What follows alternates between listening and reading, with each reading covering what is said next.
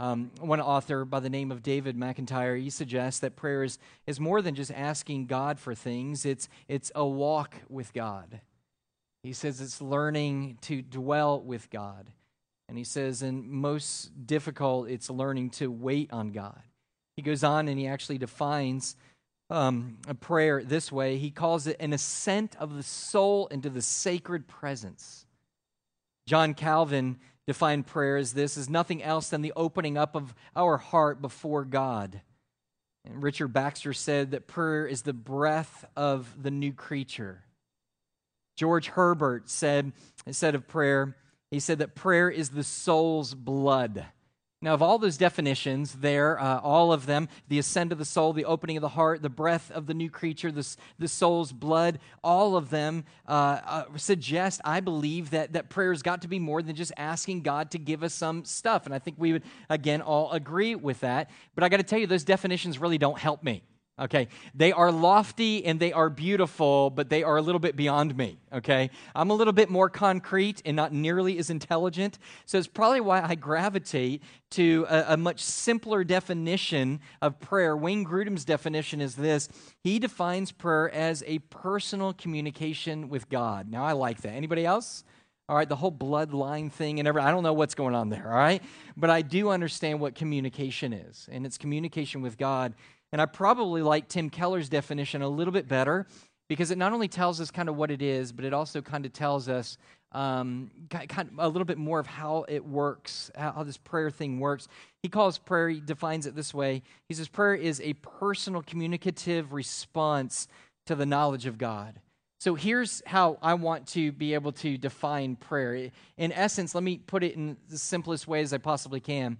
It's us responding verbally to God, all right, in light of God's communication to us. In other words, he communicates to us, and then in light of the knowledge that he's giving us about himself and about his will and about who he is, we respond. He takes the initiative, and we respond to that initiative through prayer, through praying to him.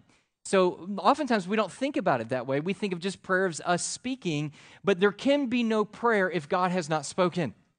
God speaks, and then in response of him speaking, we are to respond. And so for the rest of our service, I just want to look at those two facets just for a moment.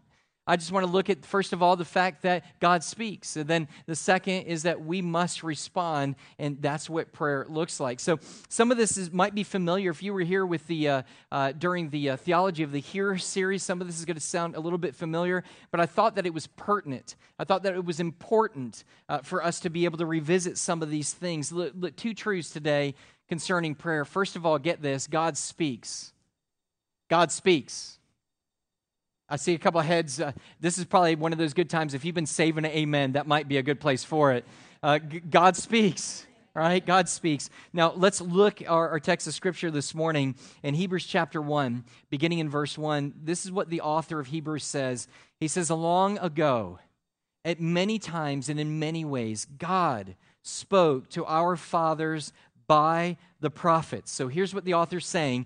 He's looking back over the whole course of human history. And he looks back and he can see periodic times, different times in which God has clearly spoken.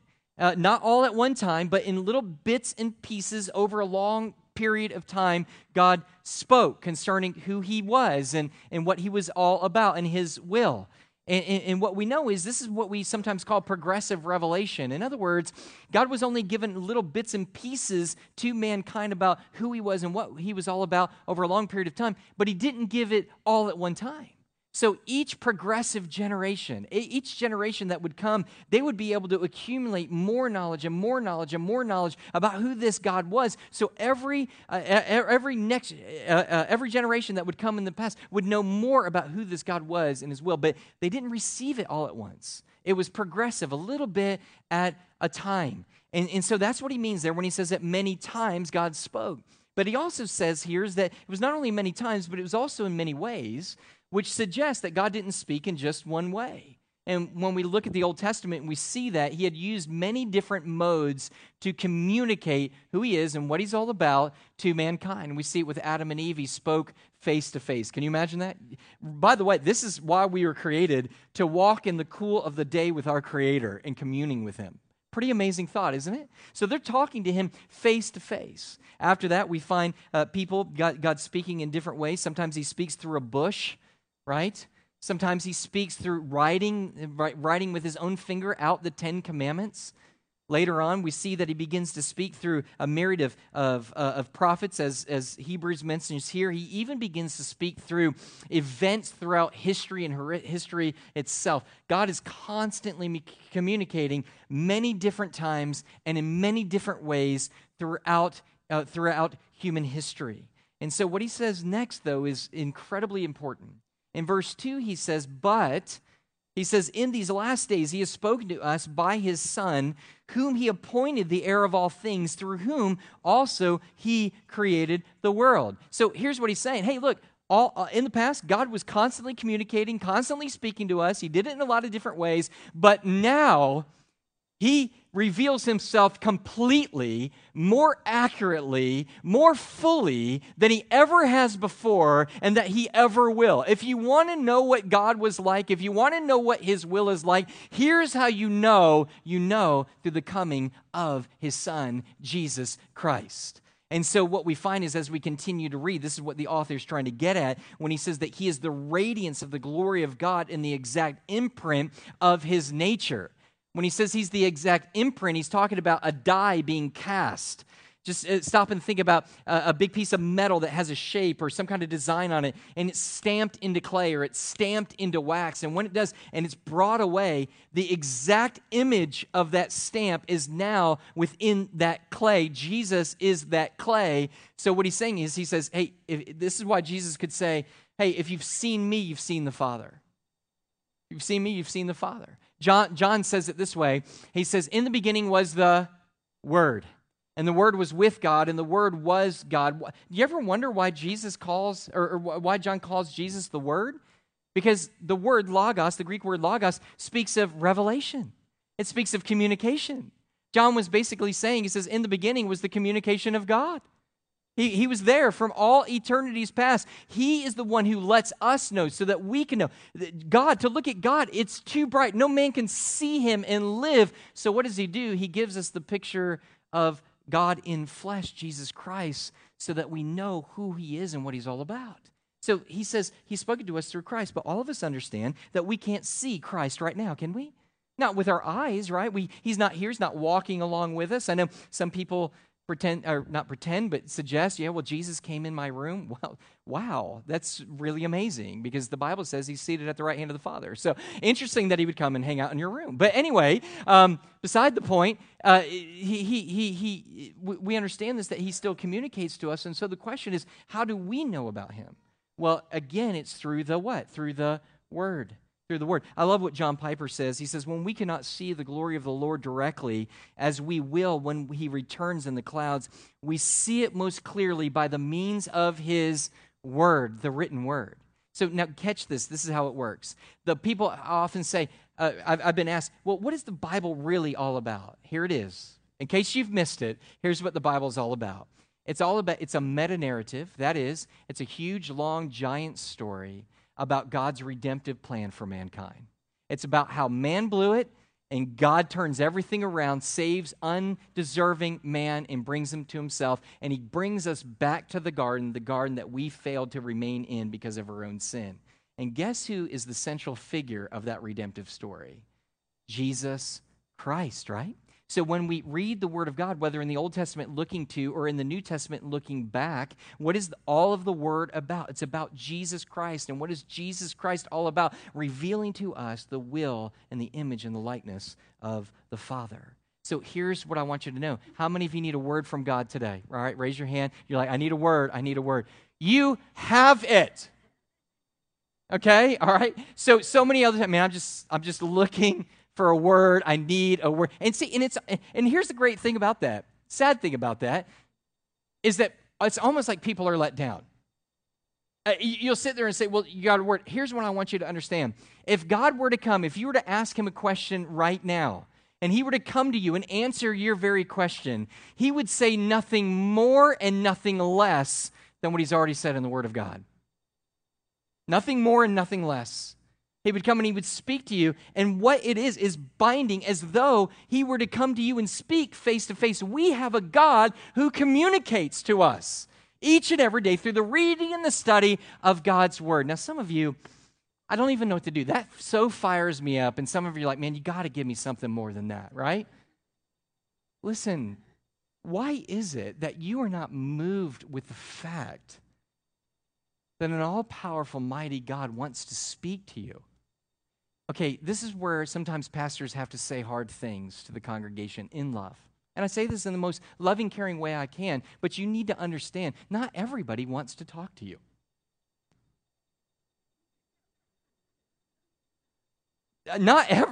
You do understand that, right? You're like, wait, this is not a Joel Osteen message. No, it's not, but I'm trying to work with you here, okay? Listen, not everybody wants to know you. Not everybody wants to talk to you. So let that sink in for a minute. I know that's a little bit hard, but it's true. I learned this firsthand just a little while ago. My son and I, do you guys remember when Derrick Henry and Kelvin Taylor, remember those two were playing here at Yulee, remember, at the high school? And it was like the whole world ascended here on Yulee. You know, ESPN was here. The whole world was here. ESPN was here. And we went, and we just wanted to be a part of history, and so we kind of hung out for a little while, and then we realized that University of Florida wasn't getting Derrick Henry, and so the whole game was depressing. And so we just left early. And so we left early. My son and I are walking, and we're walking through the field trying to, like, I don't know. We ended up jumping over the fence, okay? So that's what your 43-year-old pastor does. And so, hoodlum. And so we're walking through, trying to figure out how to get out of here. And as we're walking through, all of a sudden, we see our new coach, Will Muschamp. And Will Muschamp is cutting the opposite way. And I see him, and I go, Caden, that's Will Muschamp, dude. And he goes, it is? And I go, yeah, that's Will Muschamp right there. I go, hey, coach, how's it going? Right? And he turns, and he gives me a look kind of similar to this. I don't know if do we have that? I don't know if we have that picture. That right there. That's about, it's about the look that I got. And there was really no response.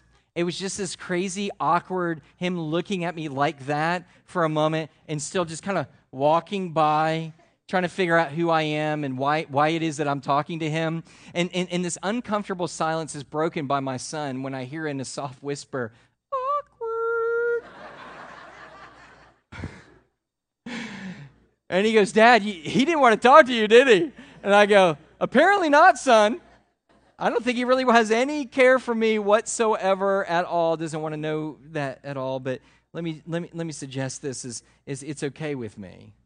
It's okay with me that an underachieving coach that gets fired, that goes to another team, doesn't want to speak to me. I'm okay with it. Here's why: because the Creator God wants to speak to me, and He wants to speak to you. I want you to understand that. And some of you are sitting back, and some of you have a hard time with that. You have a hard time that God would want to speak to you. You have a hard time believing that. And I don't know whether it's some kind of crazy low self-esteem that you have or whatever it is. But He doesn't. But here's the good thing. It doesn't matter who you are. It matters who God is.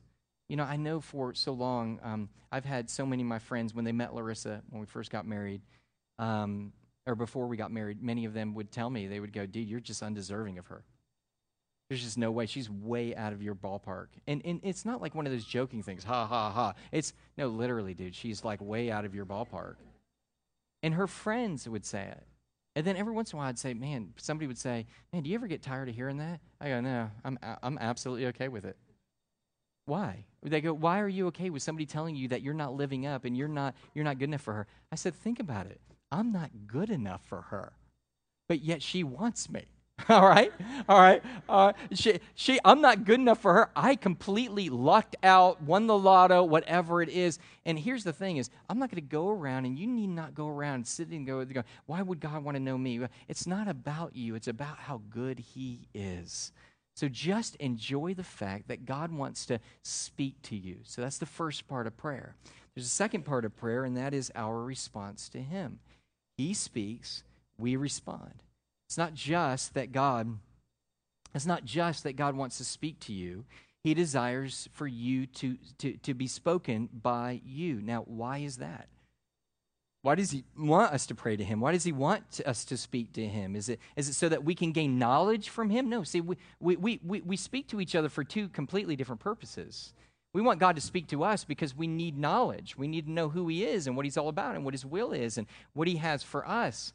When we speak to him, he lacks no knowledge. He's not asking us to talk to him, to be able to share our hearts and share us what's on our mind simply and to be able to, to give him some kind of information that he doesn't already know or to even to tell him what our needs are. Jesus said very clearly in Matthew chapter 6, verse 8, he said, the Father knows what you need even before you ask.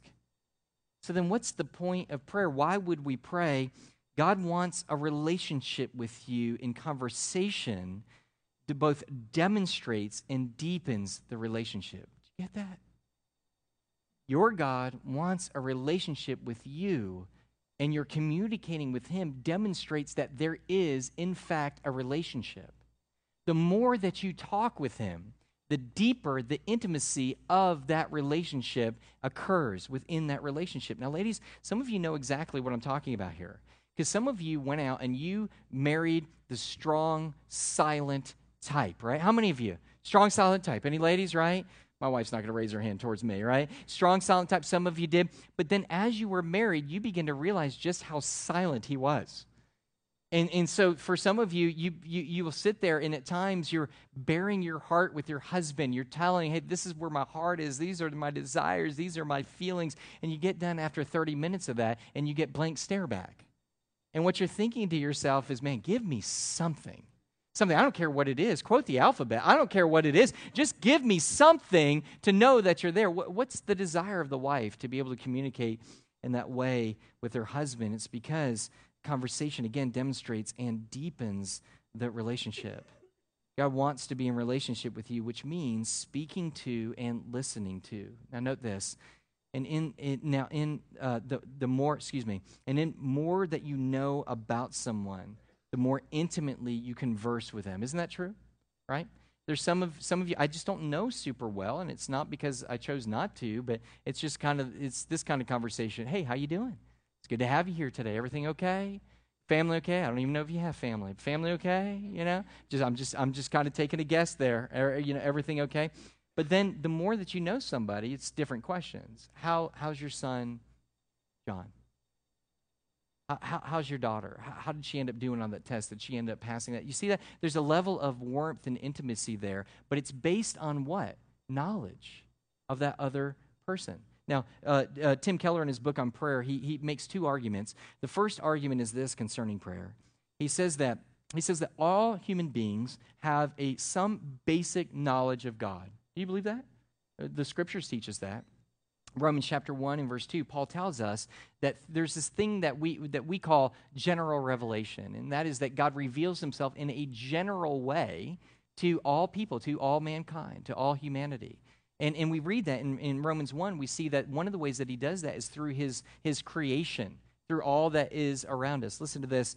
Romans chapter 1, verse 19, he says, for what can be known about God is plain to them, because God has shown it to them, for his invisible attributes, namely his eternal power and his divine nature, have been clearly perceived ever since the creation of the world and the things in which which have been made, and they are without excuse. Do you see that? He says, even a person that is completely devoid of any kind of religious background, just because of the creation, if he's just honest and looks around him, he can know that, A, there is a God exist, and he can know that he's at least all-powerful. He knows something about his nature. But it's not just that. It's not just creation that is general revelation that speaks to us to tell us basically what God is about, but it's also our conscience. And he writes about this in Romans chapter 2 and verses 14 through 15. He says, for when Gentiles who do not have the law by nature do what the law requires, they are a law to themselves even though they do not have the law. They show that the work of the law is written on their hearts, while their conscience also bears witness, and their conflicting thoughts accuse or even excuse them. A way for a person to know that there is a God and that there is an ultimate lawgiver is because of the conscience within them.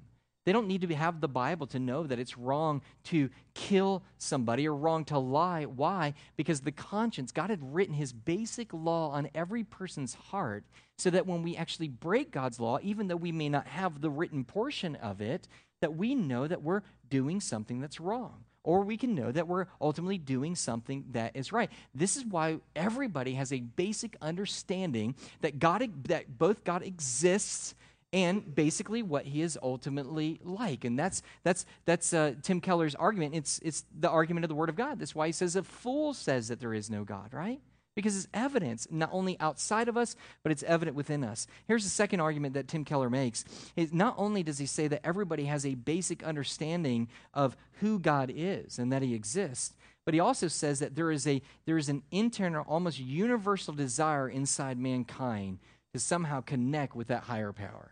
Would you agree with that? There seems to be, okay, we know there's this God out there, and there seems to be this desire that I would love to connect somehow, some way to this greater power, that's greater than us. And let me ask you this question, see if you know and see if you've been paying attention to the series title. How is it that most people try to connect with him? It's through what? Starts with a P, ends with an R. Prayer, very good, all right? Not trying to give the answers away or anything. It's C, all right? So anyway, it's through prayer. And we see this, don't we? We see this all through almost every religion. We see Buddhists trying to pray by spinning their prayers on a prayer wheel to God. We see Hindus trying to pray to one or at least many of the millions of gods that they have. We see very devout Muslims, they pray at least, 5 times a day, looking towards Mecca. Devout Jews historically have prayed 3 times a day. Devout Southern Baptists have prayed at least before every meal. Right? I didn't miss that. Okay. At least, which can be a lot of praying. All right? Which can be a lot of praying. Even non-believers... All right, even people who don't believe ultimately in God or have no relationship with Christ whatsoever, they could say that God doesn't exist. Even in some points of crisis, they might even, on occasion, be able to cry out. But when they cry out, who are they crying out to? It's almost like they're just kind of throwing a Hail Mary, right?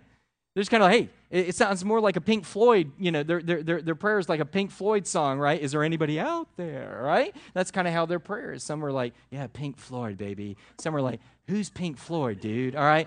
So anyway, but is there anybody out there? It's this song that they sang, all right? Don't go listen to it because it's probably got bad words. But anyway, just telling you, is there anybody out there? And so prayer seems to be, here's what we know, prayer seems to be common to one degree or another with all humanity.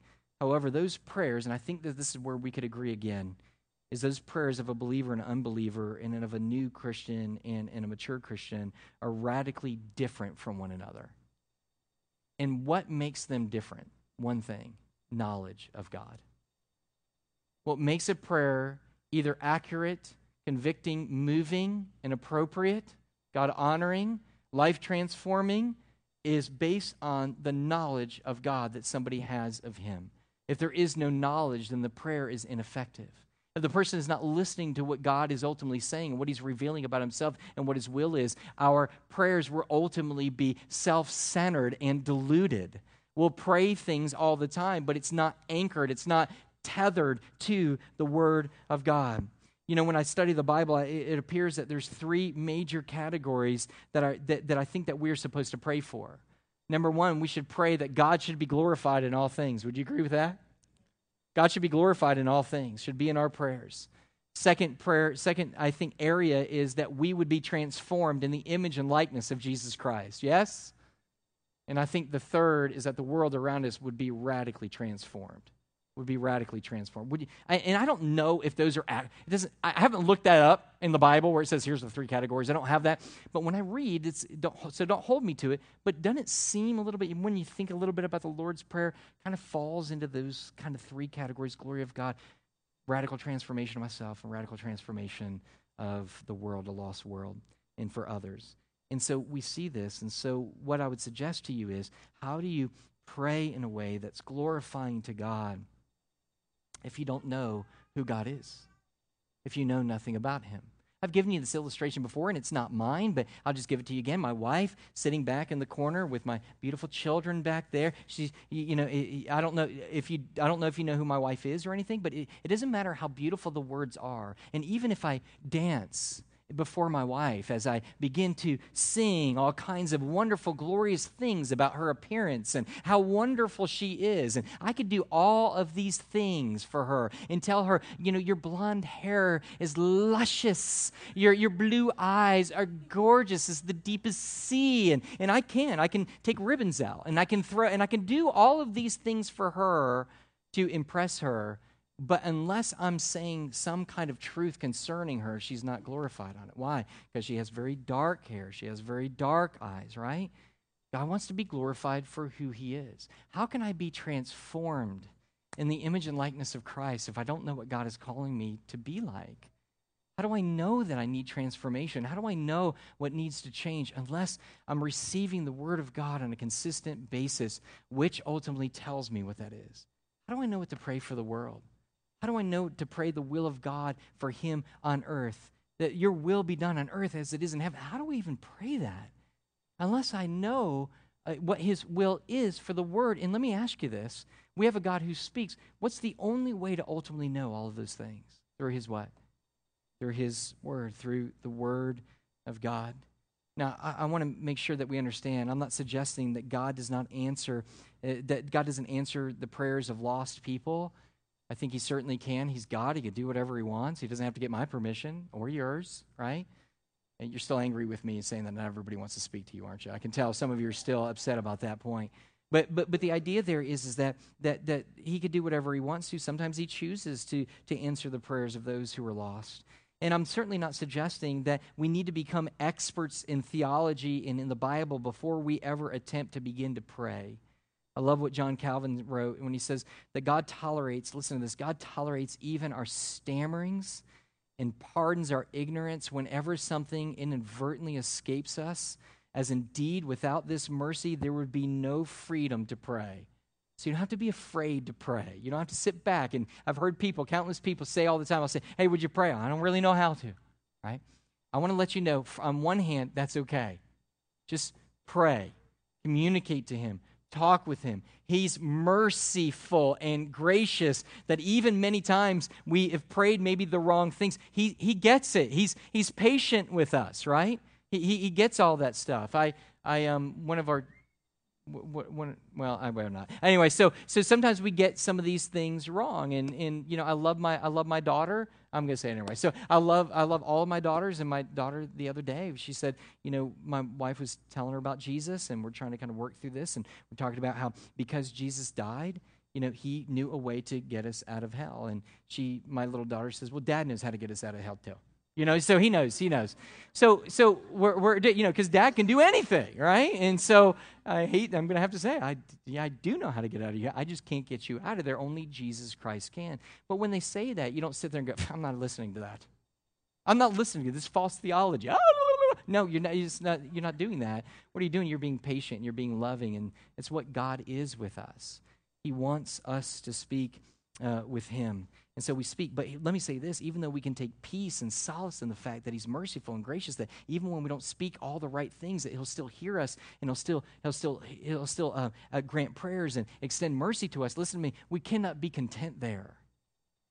We can't be content and say, well, he's going to be fine anyway. No. What we want to do is we want to be people who pray accurately and purely and ascribe value to him and know what it means for us to pray, to be transformed in the image of God and to pray for other people. I think we want all of that. God wants us to pray for him. I think that there's probably two different types of groups here. And I've been doing a lot of this lately. I don't know why I'm trying to separate us into groups and everything. I'm dividing the church. But I think sometimes Christians fall into these two categories. Sometimes you find folks that, man, they can study the word all day long, and yet they struggle in prayer. I mean, they just read and they read and they read and they study and they study and they study. And they're like, wow, this is amazing. But Mike, I really struggle with my prayer life. And then you have other Christians who sometimes will sit back and they go, man, I just pray all the time, but you know, I can't understand the word to really be able to save my life. No matter which side of those you're on, you're missing it. This is not for you simply to be lectured by God. And it's not simply a counseling session for you to be able to sit down on God's cosmic couch and to be able to bare your soul. It's communication between God and you, you responding to him as he speaks through the word. So here's what it's going to take. From this week on, I just didn't want you to make a big list and say, okay, these are the ways that I'm supposed to pray, and we're going to get to all that. This is what I should be praying about. This is how I should pray. This is what I should be doing. And the whole time miss that this wonderful thing of prayer can only begin with God consistently speaking to you, which means you must be consistently in his word. Consistently in his word, allowing him to speak to you each and every day. And as he does, your prayers will become more natural and more flowing. You'll begin to have that deep, intimate relationship with him. You know, let me finish with this last word. The Bible assumes that if you're a follower of Jesus Christ, if you're a Christian, a follower of Jesus Christ, that you'll pray. It's an assumption. Jesus said, even in the Lord's Prayer, he says, when you pray, not if you pray, but when you pray, the assumption is you're gonna ultimately pray. And the idea of us calling ourselves Christians and followers of Jesus Christ is that we want to mimic Jesus Christ, yes? And so here's what you need to understand. Jesus Christ, who are you trying to mimic and emulate and follow and be like, was all about prayer. Was constantly about prayer. I don't know if you've ever noticed this. Here's just a couple examples of that. When Jesus would heal people, he would always do it through what? Prayer.